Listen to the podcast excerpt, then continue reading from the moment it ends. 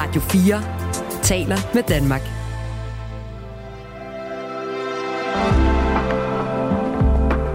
Velkommen til Mellemlinjerne.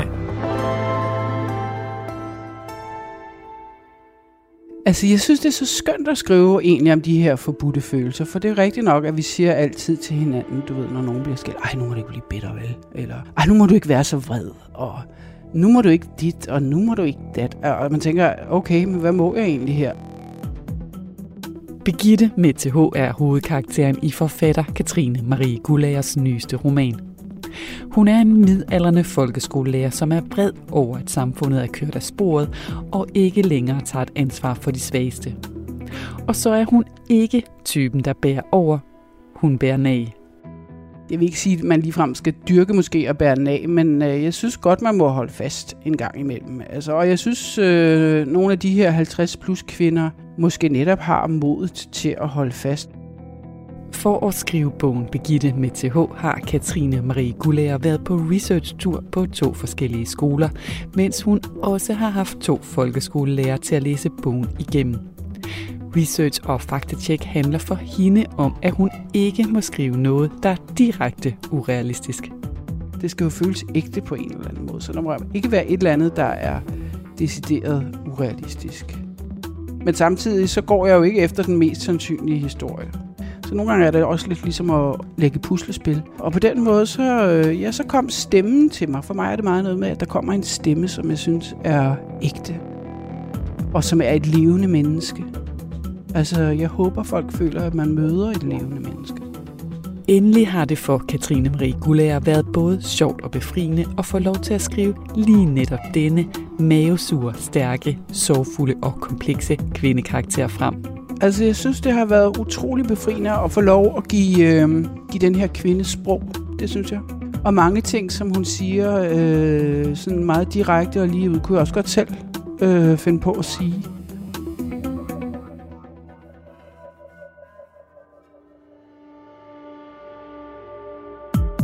Du lytter til Mellem Linjerne her på Radio 4.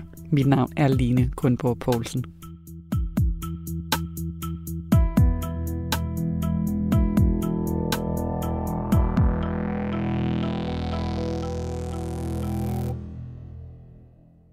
Katrine Marie Gullager, tak fordi jeg måtte komme på besøg her i dit hjem i dag. Selv tak.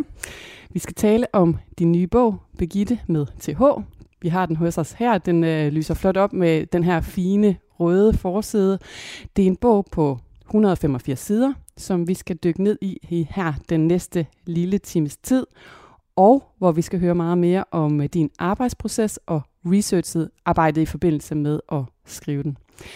Men inden vi går i gang, vil du så ikke lige for lytterens skyld lige sætte et par ord på, hvad er det for et rum, vi sidder i her? Vi sidder her i øh, mit køkken, som faktisk er et øh, forholdsvis nyt køkken. Det ved jeg ikke, om du kan se. Det er min mand. Han er, han er håndværker, så han er sådan en, der kan lige bygge et køkken selv. Og fordi øh, det nu også er ham, der har øh, lavet alt arbejdet, så er det stort set også ham, der har valgt øh, materialerne her. Du kan se, der er sådan nogle grønne lover, som han var vild med. Det er et dejligt køkken, dejligt sted at sidde. Tak.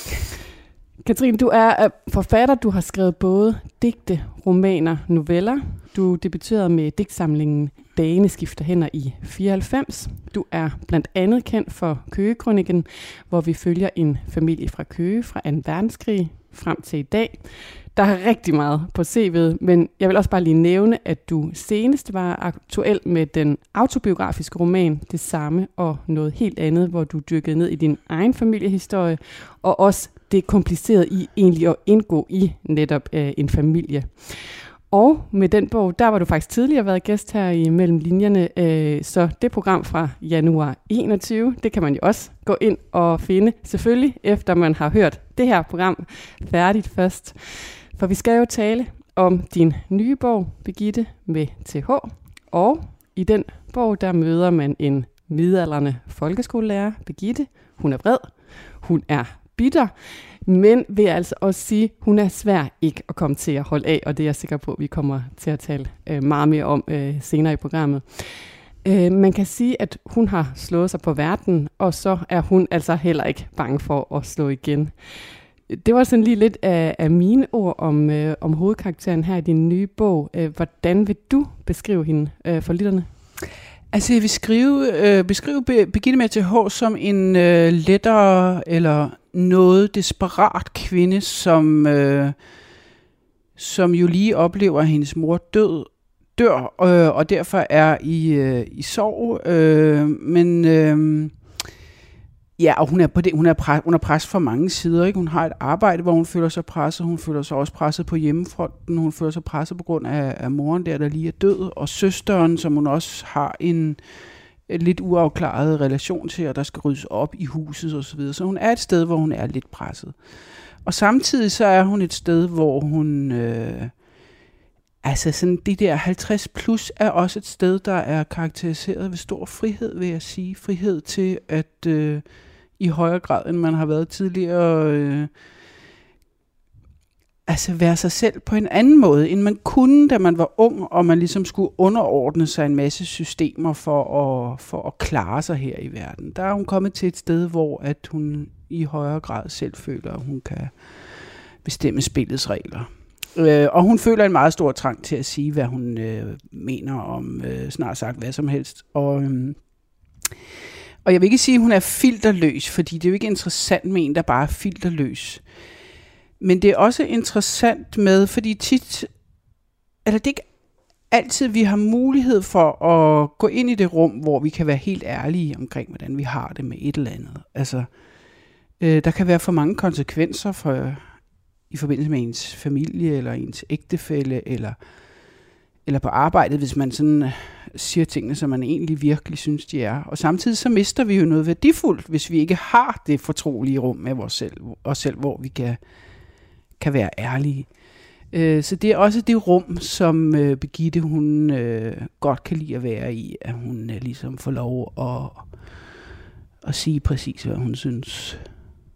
Præcis det, hun synes, ja. Øh, I din bog, der møder vi altså, som du siger, hovedkarakteren her, Begitte. Øh, hun er mor til tre, hun har en mand, hendes mor er, som du også sagde, lige død, øh, og fordi at hendes søster er sårbar, så står hun altså også selv med alle detaljer omkring både dødsfald og også den her opgave om at få tømt morens hus og få det solgt. En ting, der interesserer mig, det er, at du siger, at øh, bogen også er en samfundskritik af det, du kalder det omsorgsløse samfund. Hvad betyder det? Ja, det betyder, at øh, Birgitte, hun har familie med, øh, med nogle andre karakterer, også jeg har skrevet om, som, øh, som er de her 50 plus, og som egentlig alle sammen er lidt skeptiske over for, hvor vores øh, samfund er på vej hen. Altså, og måske egentlig gerne ville yde den omsorg som Begitte, der egentlig gerne ville være den folkeskolelærer, der også tog sig af de elever, der ikke havde råd til bøger og så videre, men, men som øh, ikke får lov til heller at give den omsorg, og måske også er for presset til at kunne give den. Altså, jeg synes, hun, hun og de andre kvinder der vokser nok ud af også en anden tidshorisont, hvor der var, øh, eller de har en anden tidshorisont. Øhm, og de husker en tid og opflasket en tid, hvor der var lidt mere plads til omsorg, og der var lidt mere, vi havde lidt mere tid til hinanden, og det skulle ikke gå så utrolig stærkt, og det skulle ikke nødvendigvis være så effektivt, og der var ikke nødvendigvis nogen rubrikker, der skulle klikkes af. Nu er det ikke for at forhærlige gamle dage, men, øh, men jeg synes måske nok, at det er noget, jeg selv føler, og det er også noget, de her øh, kvinder forholder sig til, at det også kan blive for øh, skrabet, det man yder hinanden af opmærksomhed. Og hvis ikke vi får opmærksomhed fra hinanden, så sker der jo også tit det, at øh, vi kommer til at føle os ensomme, og jeg tror også meget, af den vrede, man, øh, man oplever på, på internettet og i Facebook-spor og så videre, den handler også om, at folk er, ikke rigtig føler sig har set og forstået i samme grad, som, øh, som de måske har følt før. Jeg ved det ikke. Det er bare et gæt. Men man kan sige, at en ting er, at øh, lige tilfældet med Begitte, at hun ligesom bliver frataget muligheden for at, at yde omsorg. Der er blandt andet nogle eksempler på, at hun gerne vil købe bøger til nogle af de sådan mindre bemidlede elever. Det må hun ikke. Øh, men der er vel også, hvad kan man sige, den anden side, som handler om, at hun det sted, hun står i livet, heller ikke modtager en særlig stor omf- omsorg fra øh, samfundet. Ja, det kan man sige. Det kan man bestemt. Øhm, jeg synes også, hun bliver forhindret jo i at gøre sit arbejde så godt, øh, som, som hun nu har lyst til. Altså, jeg ved ikke, hvor mange folkeskolelærer, der har det sådan, at de ikke får, får tid nok. Øh, ikke får, øh, får mulighed for at være de folkeskolelærer, de egentlig kunne være, men er nødt til sådan ligesom at få kørt tingene igennem. Øh, men jeg ved i hvert fald, at Birgitte oplever det sådan. Så. Og en af de ting, der er med øh, Birgitte, det er, at øh, hun ikke bærer over. Hun bære næg. Øh, og det der med at, at bære næg, det tænker jeg, det er på en eller anden måde sådan lidt en forbudt øh, følelse, noget vi har lært os, at øh, det må vi helst ikke. Altså, vi skal helst øh, tilgive og komme videre, hvis der er nogen, der træder os over tæerne, eller gør os reelt ondt. Øhm, og sådan er virkeligheden jo bare ikke altid, at man kan det.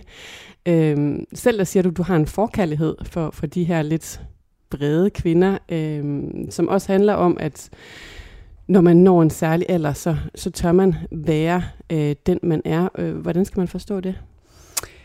Altså, jeg synes, det er så skønt at skrive egentlig om de her forbudte følelser, for det er rigtigt nok, at vi siger altid til hinanden, du ved, når nogen bliver skilt, ej, nu må du ikke blive bitter, vel? Eller, ej, nu må du ikke være så vred, og nu må du ikke dit, og nu må du ikke dat. Og man tænker, okay, men hvad må jeg egentlig her? Altså, det er jo alt sammen menneskelige følelser at være øh, øh, bitter, eller have noget, man ikke kan komme sig over sådan lige på de, øh, den tilrettelagte tid, eller, eller være sorgfuld over noget i overvis. Altså, jeg synes, det er skønt at skrive om alle de her øh, følelser, som jo hører med til et rigtigt følelsesliv, og jeg synes også noget af det skønne ved det, hvis man for eksempel bærer nag øh, øh, og holder fast, så det er jo også fordi, man holder fast i noget, der er vigtigt. Øh, og Birgitte, hun holder jo fast i øh, for eksempel, at, øh, at det er vigtigt for hende, at når hun går ned ad strået i København, at øh, hun ikke skal se sagesløse personer øh, intimideret. Altså,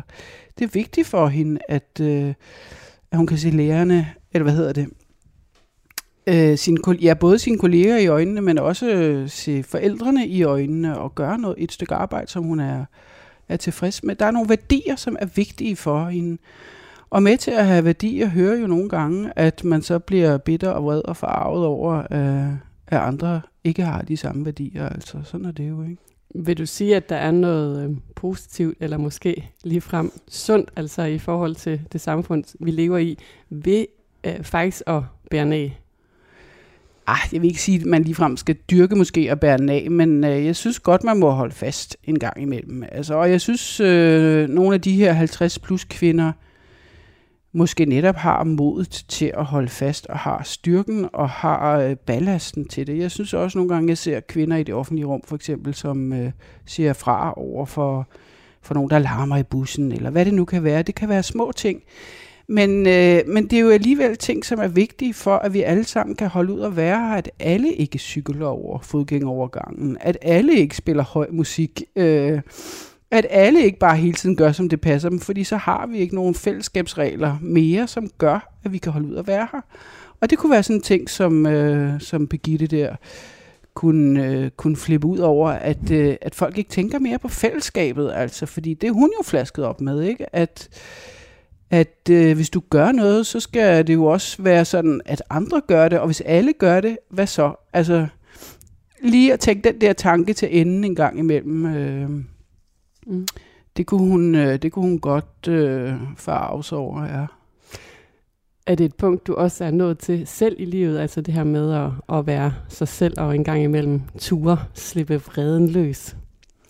Jeg synes øh, faktisk de senere år, jeg har fået lidt mere adgang til, øh, til flere af mine egne følelser, og dermed egentlig også mere af mine egne kræfter, fordi det er jo det, følelser er. Og, og jeg synes også, at øh, følelser vil jo fortælle en noget. Altså hvis man nu bliver vred for eksempel, øh, så kan det være, fordi nogen overskrider ens grænser, og det er jo et uhyre vigtigt signal at, at modtage. Så derfor er det kun godt, at man bliver vred. Og det er faktisk også meget godt, at man skændes med sin ægtefælle en gang imellem, fordi at så er det fordi, at enten mine grænser er blevet overskrevet, eller hans er blevet overskrevet, og det er man jo nødt til at ligesom kunne, kunne klare for eksempel i et ægteskab og komme videre fra. Øh, så jeg synes egentlig, jo større rigdom øh, man, øh, man har i sine følelser, jo flere kræfter har man også. Ikke at man skal gå og, og lade sine følelser gå ud over og hvem som helst. Og jeg er også skeptisk over for at være sådan decideret styret af sine følelser hele tiden. Øh, for det er jo klart, at øh, der skal også være en, der sidder ved, ved, ved rettet og lige sørger for, at man ikke øh, bare sådan øh, kører efter hvad som helst. Men, øhm, men jeg synes nu egentlig også, at der er en pointe i, måske, at, øhm, at kvinder øh, nogle gange, synes jeg, er meget opmærksomme på, hvordan de øh, lige virker, og hvilke følelser de lige må have. I den forbindelse, så øh, jeg læste et uh, interview her for nylig uh, i Femina med journalist og radiovært Ditte Ockmann, uh, som jeg synes egentlig var ret livsbekræftende, øh, hvor hun blandt andet siger, og undskyld mig sproget nu, hun siger sådan, det er fandme rart at være blevet voksen og opdage, at kvindekroppen er sindssyg lækker. Og jeg synes bare, det var sådan et øh, livsbekræftende øh, citat, så handler det også om, hvad kan man sige, i situationstegner, at blive voksen nok til egentlig bare at være ligeglad med andres mening. Altså, det er jo også bare noget, der hører med til at være middelalderen, kan man sige, uanset om man er mand eller kvinde, at man bliver mere og mere uafhængig af omgivelserne. Så, øh, men altså, det er ikke fordi, som sagt, at jeg er fortaler for, at, øh, at øh, man så skal udstille sit, øh, sit følelsesliv over for hvem som helst, øh, eller sin, sin nøgenhed, men... Øh, men ja, det, jeg synes, der er noget befriende faktisk i den alder, hvor man bliver lidt mere rummelig over for sig selv, og ikke så bange for, at, øh, at det måske også kan støde nogen. Hmm. Hvis vi lige øh, trækker os lidt tilbage til, til din nye bog, Begitte med TH, som jo øh, er på trapperne her. Hun har jo også en, øh, en mand. Hvad er hendes forhold til ham?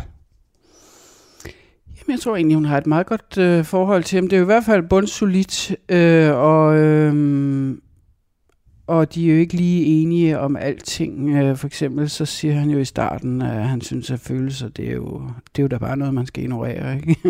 det tror jeg ikke, hun er enig med ham. Hun er ikke enig i, nej. nej. Men, øh, men de er jo tydeligvis et par, der også har et rigtig godt samarbejde øh, i forhold til, øh, til børnene og i forhold til alt muligt. Og også et godt samarbejde på den måde, at, at hun jo kommer af med sorgen over sin mor ved ligesom at vise ham, øh, hvor forfærdelig hun synes, det er. Og fordi hun på en eller anden måde også kan aflevere lidt af sorgen hos ham, øh, bliver hun også i stand til at, at komme videre fra den. Altså hun kan dele den med ham på en lidt uheldig måde så måske. Men, Jeg prøver at give et eksempel på ja, det. men det er jo, at, øh, at hun ligesom forsvinder ud af hjemmet der og sover i kongens have, og på den måde gør hun jo ham forskrækket og, og, og hensætter ham i den følelse, at en, man elsker, bare er væk, og man ved ikke, hvor personen er, og man kan ikke komme i kontakt med dem. Så man kan sige, at hun udagerer lidt af sin sorg over for ham, fordi det er jo sådan, hun har det med sin mor. Hun kan ikke komme i kontakt med hende mere. Øhm, men alligevel vil jeg da sige, øh, at de har et, øh, et stærkt forhold. Mm.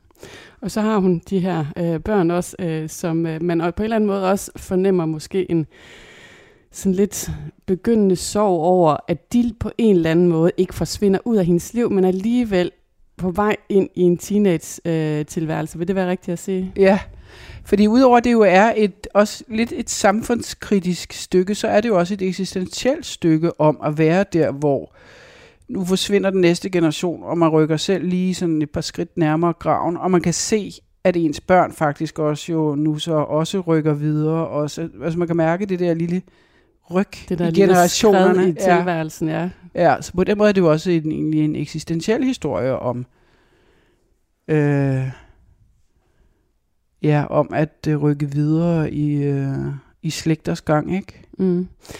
Og øh, når man læser den, så øh, er det første, man bider mærke i, jo meget sådan øh, Begitte og hendes øh, fremtoning, hendes mange skænderier med øh, fremmede mennesker, med familien, med kollegaer. Øh, men altså, det er også værd at nævne, jeg fornemmer, det er også det, du siger her, at der under det hele jo også ligger den her strøm af kærlighed til, til familien og til børnene og til manden, og, og egentlig ikke mindst også altså sådan deres kærlighed til hende, som hun måske nogle gange har lidt svært ved at tage imod, eller øh, er det ikke også sådan en du ved ikke, diskussion i bogen, det her med, øh, hvis man konsekvent er vred, eller øh, konsekvent føler sig uretfærdigt behandlet af livet, altså så kan det være svært at tage imod kærligheden, eller, eller føle sig fortjent til den? Jeg tror, det, jeg tror, det er rigtigt nok, at lige nu er hun et sted, hvor hun ikke rigtig mærker kærlighed. Øhm.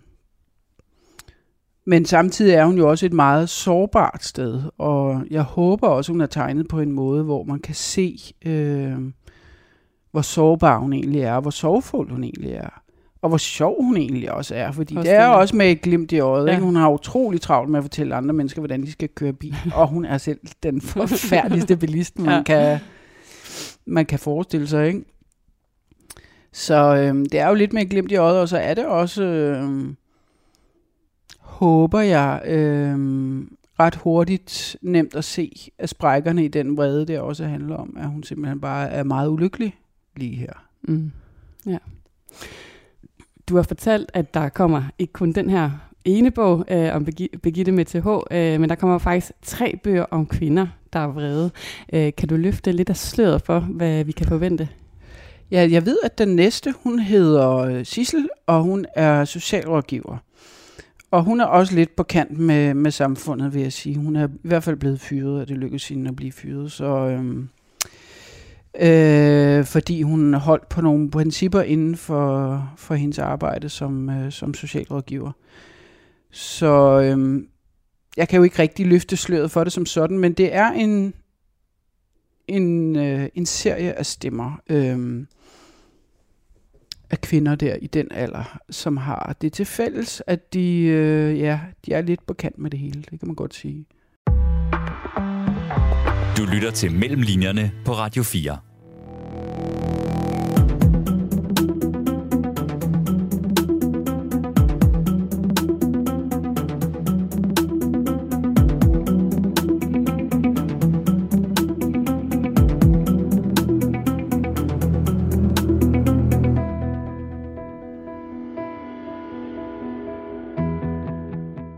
Trine Marie Gullager, du er med her i Mellem Linjerne på Radio 4. Et program, hvor vi dykker ned i kendte forfatteres arbejdsmetoder og research, og hvor det i dag handler om din bog, Begitte med TH. Og nu lad os prøve at dykke ned i det her med din arbejdsmetode og research til bogen. Fordi en af de øh, meget interessante ting, du sagde, da vi talte sammen første gang, det er det her med, at når det handler om research, og det her med at, sådan at undersøge noget i virkeligheden, for så at tage det med, skrive det ind i fiktionen på en ny måde, så handler det egentlig for dig om, at du skal vide, at det du skriver, det er ikke urealistisk, men det må altså godt være usandsynligt. Hvad mener du med det? Det kan ikke være sådan, at man støder sig på det, men samtidig så vil jeg ikke føle mig alt for forpligtet Nej. af virkeligheden. Et eksempel kunne være, at øh, for eksempel der min, øh, en af mine kommende personer øh, er socialrådgiver, og hun bliver fyret. Der vil enhver socialrådgiver jo sige, at det hedder ikke fyret, det hedder, man er øh, blevet fritstillet, eller det hedder ansættelsesperiodens ophør, eller sådan et eller andet. Der føler jeg mig ikke øh, forpligtet til på den måde at gå ind og være sådan fuldstændig præcis i forhold til virkeligheden. Men samtidig så er jeg jo inde i en folkeskolelærer, og i nummer to en socialrådgiver. Og det skal jo føles sådan, så at øh, det skal jo føles ægte på en eller anden måde. Så der må ikke være et eller andet, der er decideret urealistisk. Men samtidig så går jeg jo ikke efter den mest sandsynlige historie. Det vil så. også være kedeligt. Ja, det vil nemlig også ja. være kedeligt. Ja. og i det her tilfælde, der er vi jo så med inde, helt inde på lærerværelset, blandt andet øh, til nogle samtaler, øh, som Begitte har, både med sin leder og med sine kollegaer, om hvordan de skal styre de her unge mennesker, som ikke rigtig vil høre efter. Måske er de heller ikke ordentligt opdraget, øh, og så blander forældrene sig mm. hele mhm. tiden. Ja. Øh, og de ting, der bliver sagt på det her lærerværelse, og også i den her samtale mellem Begitte og hendes leder, de virker simpelthen så realistiske øh, på mig, så jeg får den her vej bag, måske også som øh, jeg selv mor til to børn i folkeskolen, at de her problemer og dialoger, de er altså virkelig beslægtet med virkeligheden. Hvordan har du skrevet folkeskolen så realistisk frem, at man næsten kan dufte tavlekridt og teenage-sved mellem linjerne? Jamen, jeg har været øh, research på den måde, at jeg brugte en dag på en skole i en ende af byen, og en anden dag på en anden skole i en anden ende af byen. Så jeg ligesom fik en fornemmelse af forskellige skoler.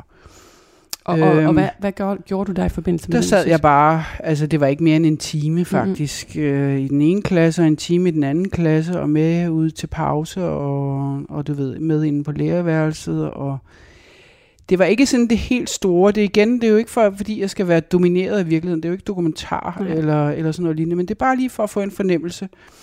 Øh, og så glemmer jeg det ligesom, og så skriver jeg noget, som er fiktion, og så har jeg så gjort det i det her tilfælde, at jeg har givet det til et par lærere og spurgt, synes I det her, det virker sådan helt urealistisk? Og det synes de ikke, og så, øh, og så blev det sådan. Ja, så, så de, du får simpelthen to folkeskolelærer til at, til at læse den øh, igennem. Altså er der Ja. nogle ting, de peger på, så der er, det her er realistisk, eller det, Nej, så beder jeg dem om, øh, I skal kun øh, protestere, hvis der er et eller andet, hvor du som lærer tænker, det der, det kunne aldrig ske. Mm. Og der var en ting, for eksempel havde jeg en øh, Begitte med TH, var klasselærer både for en syvende og for en tredje i mit første udkast, og det var det sagde de, det er ikke realistisk. det kan man ikke. Man er ligesom klasselærer et sted, Ja. ja. og så kan du godt være faglig af de andre steder, men typisk er man sådan mere organiseret omkring en klasse eller et øh, trin i folkeskolen for eksempel. Ikke? Så det kunne være sådan en lille ting. Mm. Jeg fornemmer også, at, at folkeskolen på en eller anden måde et undertema i, i bogen. Altså har du selv nogle, hvad kan man sige, øh, tanker omkring, altså den retning, folkeskolen er, er på vej i retning i? Jeg, jeg noterer mig for eksempel, at der i, øh, i bogen øh, på et tidspunkt bliver sagt, at folkeskolen er et skib, der er kommet ud af kurs. Ja. Øh, hvor ligger du dig selv i forhold til hele sådan debatten omkring folkeskolen? Nå, det mener jeg nu- sådan set ikke nødvendigvis, men sådan tror jeg, at Birgitte, hun, øh, hun tænker har det hun, lige ja. der, ja. Øh, også fordi hun er jo meget modstander af skærme, og hun synes, det er super irriterende, at hun hele tiden skal kæmpe øh, med, med skærmen om børnenes opmærksomhed. Øh, og der har jeg jo selv børn i skolen, og jeg synes, det er super irriterende, at, øh, at meget øh, leg og socialt samvær bliver erstattet af skærme. Så jeg vil sige, den indre skærmmodstander i Begitte og den indre skærmmodstander i mig har en del til fælles. De kender hinanden. Ja, ja. vi kender godt hinanden. ja. Øh, nu talte vi om det her med, hvordan du skriver ting frem. Øh, er det sådan din typiske arbejdsmetode? Altså sådan, at du skriver for farpersoner til at læse, eller søger du information, og så skriver du? Vil du ikke prøve at tage lytterne og mig med ind i den skriveproces, der er omkring en Jamen altså, bog? det lag, der hedder research, og det lag, der hedder at tjekke fakta, det er jo først noget, der kommer til allersidst. Det, ja. det er jo ikke det vigtige. Altså, jeg skrev engang en novellesamling, der hed København, og så var der en, der, der rakte fingrene op øh, til et foredrag og spurgte, jamen hvad så med alle de brugkvarterer, du ikke har beskrevet? Jamen altså, sådan er det bare slet ikke i fiktion. Det kommer fra den indre verden til den ydre verden. Og på vej ud til den ydre verden, der er man nødt til måske lige at tjekke et par omstændigheder. Men det kommer fra den indre verden. Det er ikke, det er ikke noget research, jeg går ud og gør først. Så det kommer, dramaet kommer indenfra.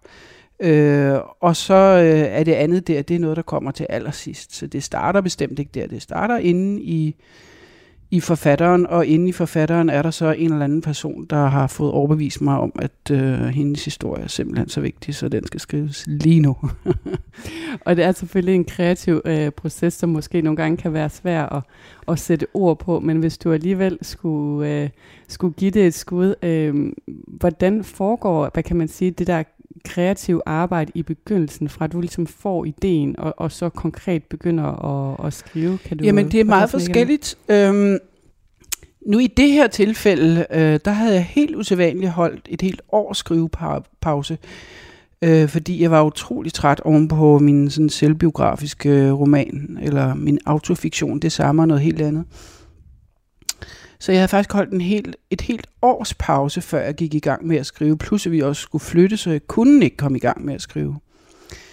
Øh, og da jeg så endelig kunne komme i gang med at skrive, og der skal jo være fuldstændig ro i den indre verden og i, øh, i omgivelserne, før man rigtig kan høre. Der skal være så stille, så du kan høre en knappenål falde til jorden i den indre verden. Der må ikke være noget, der larmer og støjer en emhætte, du har glemt at slukke. Men når der så er helt stille, så begynder man at kunne mærke et eller andet øh, stof. Øh, og i mit tilfælde, der har jeg som regel meget stof, der presser sig på. Så det er lidt sådan, øh, om mandagen er der en roman, der vil skrives, og så om torsdagen, så er der en ny, og så videre. Men Begitte her øh, startede med en, øh, en sætning, der hed, øh, As I stood before my mother's grave, I felt nothing. Og det tænker jeg, det var da en helt vild mærkelig sætning. Øh, for det første, hvem ville stå foran sin grav, øh, sin mors grav og ikke føle noget? Og hvorfor på engelsk? Så det var altså, det meget... var en sætning, der ligesom kom til dig. Ja, Ja. ja. og det var, øh, det var egentlig meget gådefuldt for mig. Øh, men så begyndte der så en historie med to kvinder, øh, som var søstre, og, og de skændtes simpelthen bare løs på de første tre sider. Og der var Begitte, hun var den ene af dem. Øh, og så havde hun så en søster, som, øh, ja, som hun skændtes med, og det var egentlig et meget ubehageligt drama, synes jeg. Altså, det var sådan en skænderi af den slags, som man, man ikke rigtig gider hverken læse eller, om, øh, eller, eller høre på. Øh, og så viste jeg det til min mand, og han sagde også bare, sikkert nogle taber, altså dem kan du da godt smide ud. Og så, øh, så var jeg egentlig tæt på at smide dem ud, men så synes jeg alligevel, der var noget ved den ene kvinde, og det var så Begitte, øh, som øh, i den første scene, der drikker hun jo kaffe øh, inde ved Nørreport, inde ved torvehallerne. Mm. Og der startede så ligesom den historie med hende. Så tænker jeg, okay, her starter der en historie med hende, og så sletter vi hende den anden, og vi sletter øh, den der overskrift, øh, og så starter der måske en historie med Birgitte. Og så startede den historie, og så, så gik den øh, ligesom derud af. Og så havde jeg jo en, øh, en anden halv historie liggende med hende der, socialrådgiveren. Og da Birgitte med TH så var ved at være færdig, så kunne jeg pludselig se, hvad det var, der var galt med. Så nogle gange er det også lidt ligesom at, at læse, øh, lægge puslespil. Øh, og på den måde, så, øh, ja, så kom stemmen til mig. For mig er det meget noget med, at der kommer en stemme, som jeg synes er ægte. Og som er et levende menneske. Altså, jeg håber, folk føler, at man møder et levende menneske. Så på en eller anden måde er det også vigtigt for dig, at du kan lide at være sammen med de personer, du skal skrive om. Du skal jo alligevel være sammen med dem i et stykke tid, kan man sige. Vil det være rigtigt at sige det sådan? Altså, jeg vil ikke sige, at man skal kunne lide at være sammen med dem, fordi øh, fiktive personer kan jo også være irriterende. Men du ved, man øh, påtager sig ligesom at, at give den person stemme. Der var engang en øh, amerikansk forfatter, der blev spurgt, øh, hvorfor skal dine romaner være så lange? Altså 400-500 sider, det er der ingen, der kan holde til. og så sagde hun, øh, jamen altså, ja, det er jo, længden bliver jo ikke afgjort af mig, eller af forlaget, eller det er jo heller ikke hensynet til læseren. Det er jo et spørgsmål om, hvad der skal til for, at den person er færdigtegnet på en eller anden måde. Og om det så er 50 sider eller 500 sider, om, om personen er behagelig eller ubehagelig, det, øh, det er sådan lidt mere sekundært. Mm. Men så vil jeg sige omvendt, hvis man har påtaget sig at skrive den person, øh, og det ved jeg så ikke præcis, hvornår det sker, men på et eller andet tidspunkt, så klapper fælden, så må man jo ligesom gøre det færdigt. Bogen den er skrevet i øh, jeg-person, altså vi er simpelthen helt inde i hovedet øh, på Begitte. Altså, øh, man kunne også vælge tredje person og bruge hun i stedet for. Øh, hvilke overvejelser gør du der egentlig som forfatter øh, i forhold til synsvinkel, når du skal skrive din øh, hovedkarakter frem? Altså det er klart, at hvis det er tredje person, så har man jo mulighed for at, at løfte sig lidt højere op i perspektivet Mm. og løfte sig ned i andre personer og så videre. Så til gengæld synes jeg også nogle gange, at tredje person bliver lidt mere distanceret. Altså det, man er meget intens sammen med, med Begitte her. Og, øhm, og det kunne jeg egentlig meget godt lide, at man var. Jeg tror ikke, det havde været rørende på samme måde at se hende udefra. Ja, det skulle jeg nemlig lige til at sige. Altså, Ja. sådan, hun er måske også en karakter, det kræver, at man, man virkelig forstår, fordi hun måske egentlig udefra kan være sådan en, man slår sig lidt på. Det kunne man sagtens. Man Ja. kunne sagtens slå sig på Birgitte. Altså det, der også ligger bag hendes øh, vrede nogle gange, er jo også en meget stor kærlighed, både til børnene og til eleverne og til hendes fag og til hendes mor og så videre. Så det er jo også en meget stor kærlighed. Hun er i hvert fald ikke ligeglad, kan man sige. Lytter til Mellemlinjerne på Radio 4.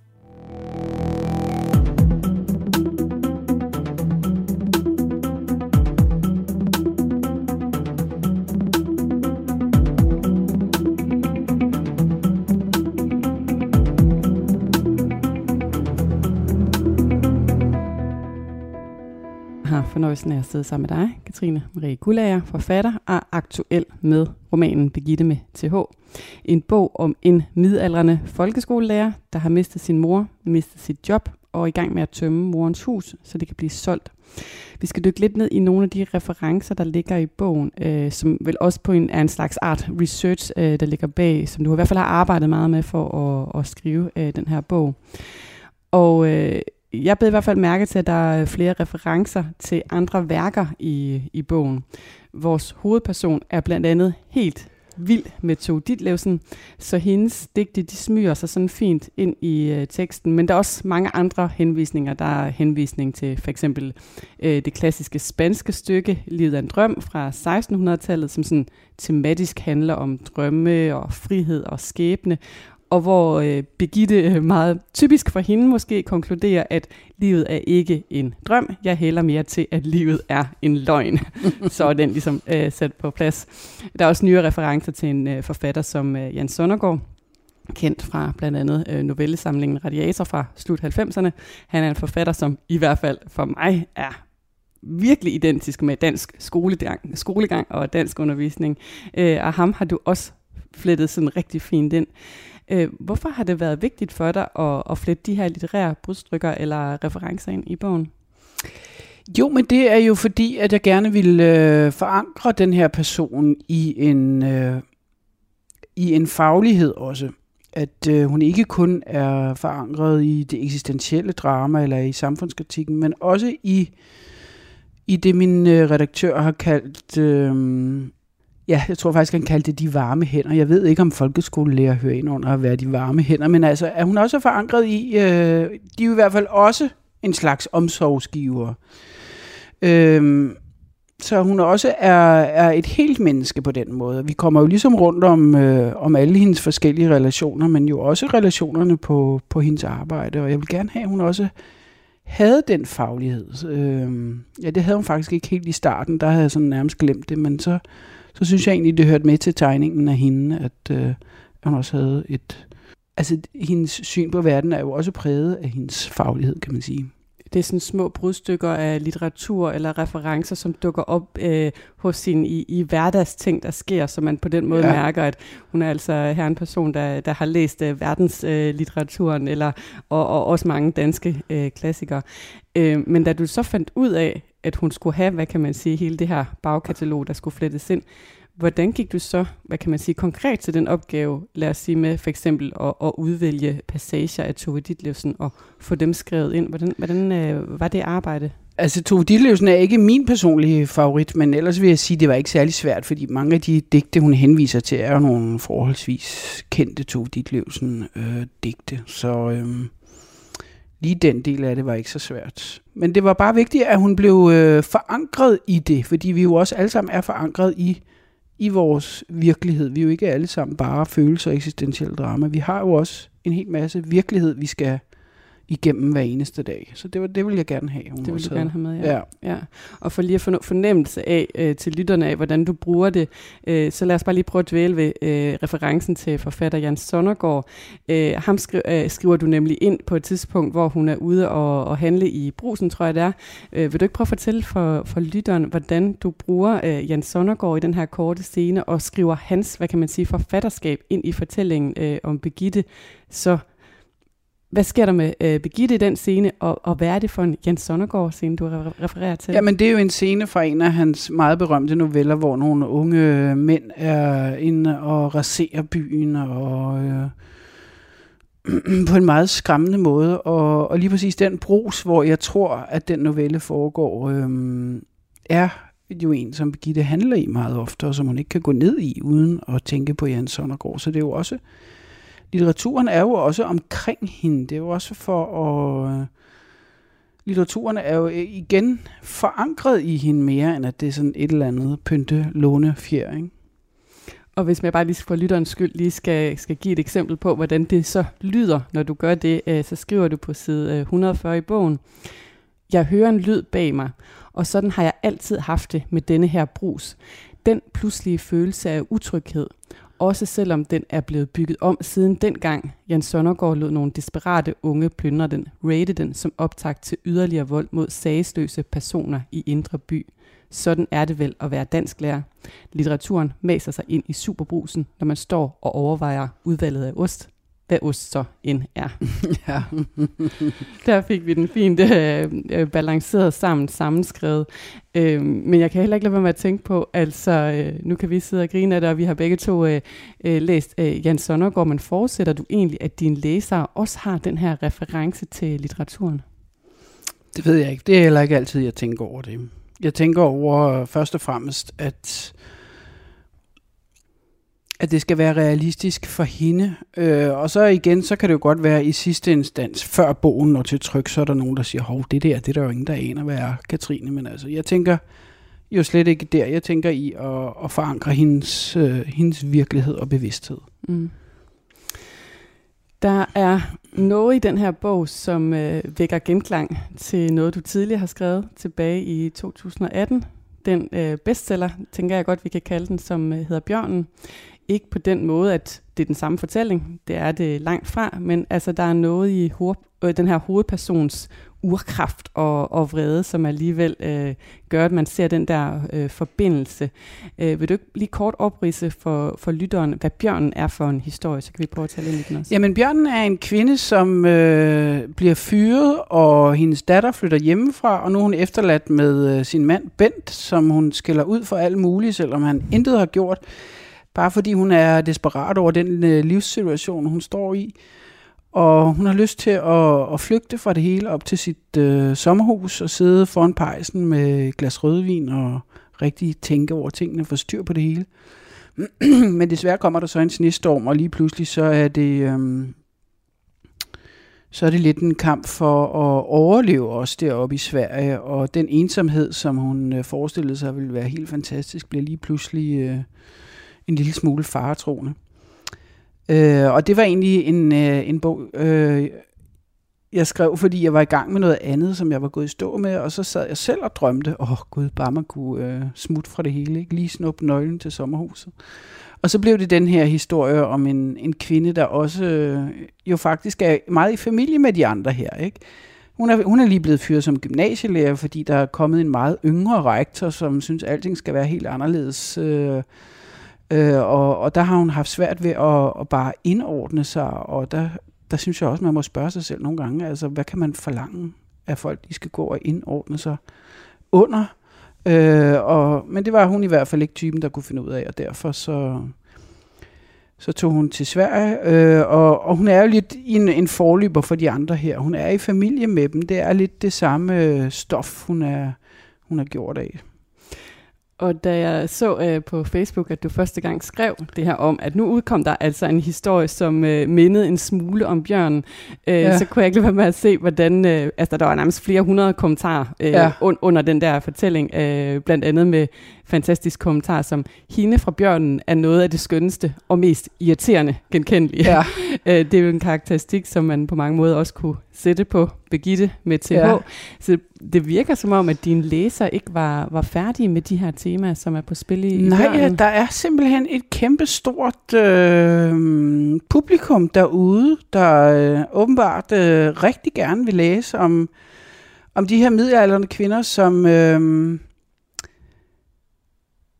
som egentlig har fået nok, altså som øh, ikke rigtig synes, at det hænger sammen mere, som synes, at samfundet er blevet for skørt, og, og, og deres eget liv måske også, eller nogle af de krav, der bliver stillet til dem, øh, er blevet for urimelige. Altså det må man jo bare konstatere. Det, øh, det er der mange, der, der genkender sig selv i. Mm. Ja. Det var vel på den måde måske heller ikke et tema, du selv var færdig med at skrive om? Øh, altså, jeg må jeg ærligt indrømme, jeg ved aldrig, hvornår jeg rigtig er færdig med at skrive noget. Og det der med at planlægge, hvad der kommer, altså det er, det er, jeg synes, det er meget svært, fordi det, der sker, det er, at man begynder sådan rent intellektuelt at tænke, åh, oh, det kunne være smart med en roman, der lige passede sådan og sådan, og, og sådan fungerer det jo aldrig rigtigt. Det skal ligesom, øh, det skal komme indenfra, og og det skal være noget, man gør uden at, at tænke på, om, øh, om det nu er smart i den ene eller den anden forstand.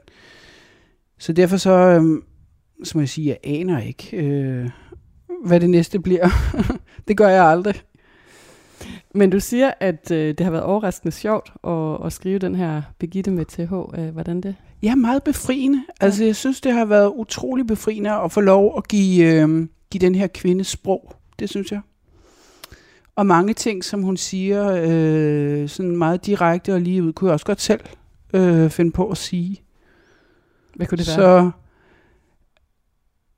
jamen altså for eksempel diskuterer de jo børneopdragelse, ikke? og så siger hendes, og det er så godt nok hendes mand, jeg er enig med der, ikke? Han, øh, og, hun, og hun er sådan meget, om hvilken teori forholder du sig til, og Ja. ud fra hvad siger du det, og sådan noget, ikke? og han er bare sådan, jeg tror jeg heller til, at man ikke skal være et røvhul over for sine børn. Ikke? Altså sådan en replik kan jeg bare godt lide, fordi at, øh, der er sgu meget bullshit i tiden om, øh, om mange forestillinger øh, om, hvordan man skal gøre det ene og det andet. Og i virkeligheden så er det der med at være nogenlunde mellem øh, ansvarlig over for sine øh, relationer og se og høre andre mennesker jo ikke noget, man skal have en doktorgrad i. Altså det er jo for eksempel at, og, øh, ja, altså nogle gange er jeg også lidt skeptisk over for det her med, at alt skal foregå på Messenger og mail og så videre. Altså vi mister virkelig en dimension i at møde hinanden og være til stede sammen, synes jeg. Og det tror jeg jo, at mange af mine, øh, mine kvinder der også vil være enige med mig i. Så. Så, tænker jeg, ja. så nu, er vi, nu er vi faktisk fem, der mener det. Ja. En lille her. ja. Ja. Noget af det, som jeg synes også er super sjovt i bogen, øh, det er den her titel, øh, Begitte med TH. Nu har jeg sagt det et par gange her. Jeg kan ikke lade være med at smile hver gang. Øh, det er også noget, man møder allerede i starten af bogen, altså hvordan hun i overvis Ja. har prøvet at få en kollega Ja. til at st- stave hendes navn rigtigt. Ja. Øh, jeg tror, det er... Altså, vi kender alle sammen den der type. Ja. Ja. Eller vi kender alle sammen det der inde i os selv, hvor man har en eller anden voldsom kæphest med, med et eller Ja. andet. Hvordan er du kommet frem til lige præcis det navn og den titel, øh, som, som på en eller anden måde bliver også grundlag øh, for bogen? Jeg tror også, det er fordi, at øh, hun ikke bare er den irriterende type, der insisterer på en bestemt stavemåde, men også fordi, at hun jo bliver ved med at insistere på et eller andet, ikke? Øh, og hendes, hun bliver ved med at insistere på, at hendes verdensbillede også har ret, og, Ja. og hendes måde at få det navn stavet på også har ret, og, og man kan sige, jamen, kunne du ikke være lidt large, kunne du ikke være ligeglad, altså, Ja. what's the difference? Ja, altså Birgitte efter med to TH, år, ja, så ja, hun ikke? stopper ikke, hun bliver Ja. ved. Øhm, og det er jo rigtigt nok, det kan vi jo i mange sammenhæng godt være lidt large og være ligeglade med de små ting og så videre, men, men nogle gange så ligger, og det, det, nogle gange ligger der jo også altså nogle større kampe i de der små bitte ting. Kunne I ikke godt være sød og anerkende mig for at være den, jeg er, i stedet for hele tiden at misforstå mig for noget andet? Og, øhm, og, og så ligger, ja, så det der med, at man kan bøje sig, og det kan man jo også, men på et vist tidspunkt, så kan man jo ikke bøje sig mere, uden at man også føler, at man får slået alt for mange knuder på sig selv. Og så bliver man lige pludselig sådan, nu staver du mit navn rigtigt. Ja. Så der, det er også sådan et eller andet, øh, der løber over ind i. Nu kan det altså være nok. Nu gider jeg ikke høre på mere flere bortforklaringer. Nu må du godt lige stave mit navn rigtigt. Ja. Ja. Ikke? Så selvom det er en lille ting, så er det jo faktisk også en større ting, synes jeg bare. God pointe. Øh, Så er der en af mine yndlingspassager i bogen. Det er også den, der er fremhævet, øh, tænker jeg, med god grund i pressematerialet. Altså det her, hvor Begitte, vores hovedkarakter, hun er mega sur. Og hun går ind i byen, og så skriver du, jeg går ned ad strøget, ned mod kultorvet, og jeg burde helt klart ikke gå ind til centrum en dag, hvor jeg har det sådan her. Det er ikke godt, hverken for mig eller samfundet. En af os kunne komme slemt til skade. det er svært ikke at grine, vel? Ja. Øh, men det er meget rammesættende for bogen, synes jeg, altså fordi det både er trist og sjovt, og hun er egentlig både sårbar og sådan helt vildt fuld af power. Hvordan har du sprogligt arbejdet på at ramme tonen i bogen? Ja, men det er jo også øh, noget, der tager noget tid, og det er jo det, der er det allervigtigste, fordi hvis man ikke kan ramme den, så, øh, så er det bedre at, at give op, øh, tænker jeg. Jeg ved ikke, det har jeg vel egentlig altid arbejdet på, at prøve at ramme det rigtige sprog for, for de forskellige personer, som jeg, øh, som jeg har skrevet om.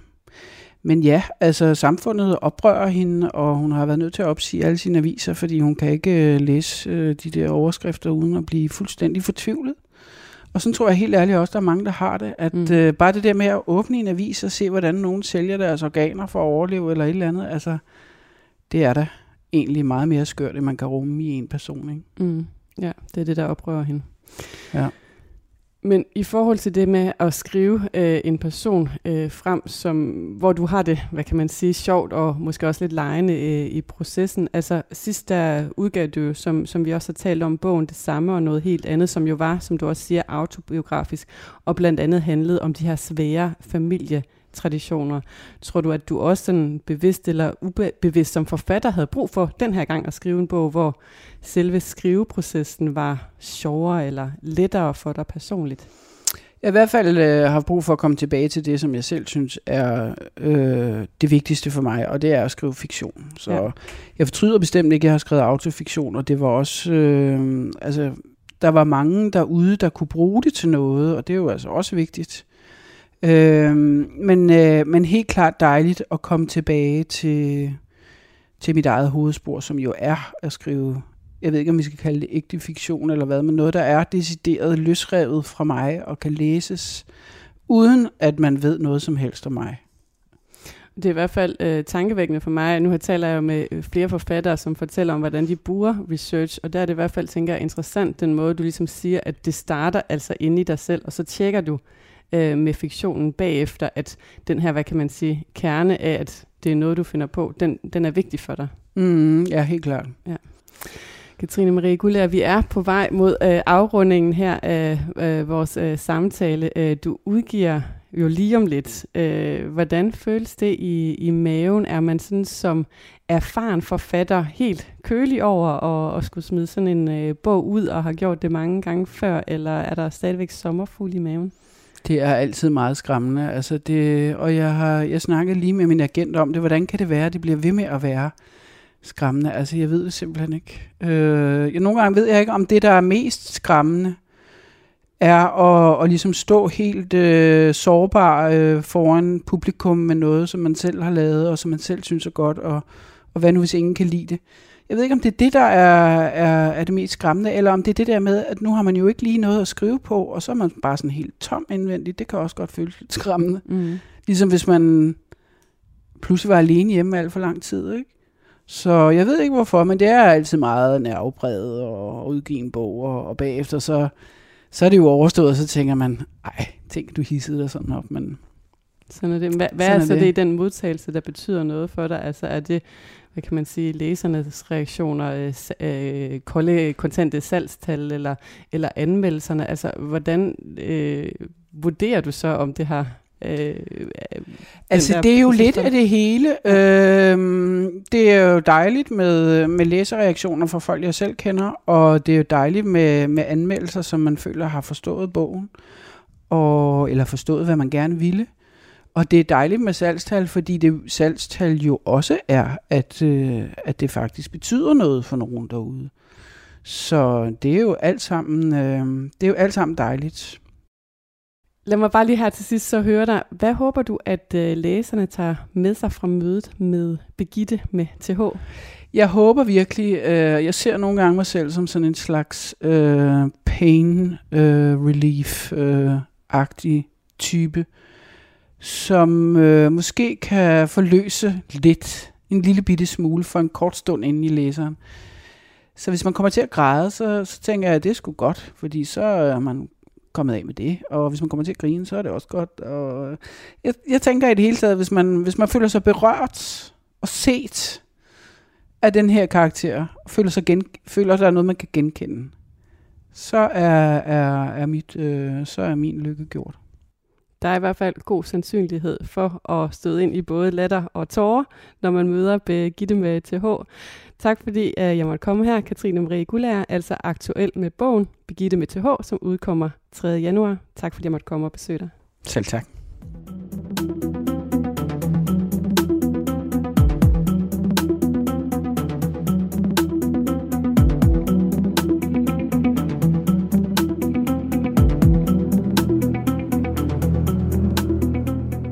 Du har lyttet til Mellem Linjerne på Radio 4, programmet, hvor aktuelle forfattere fortæller om researchen til og arbejdsmetoderne bag deres bøger. Mit navn er Line Grønborg Poulsen, og jeg har været din vært og også tilrettelægger på programmet. Har du lyst til at høre mere, så kan du finde alle tidligere afsnit i Radio 4's app.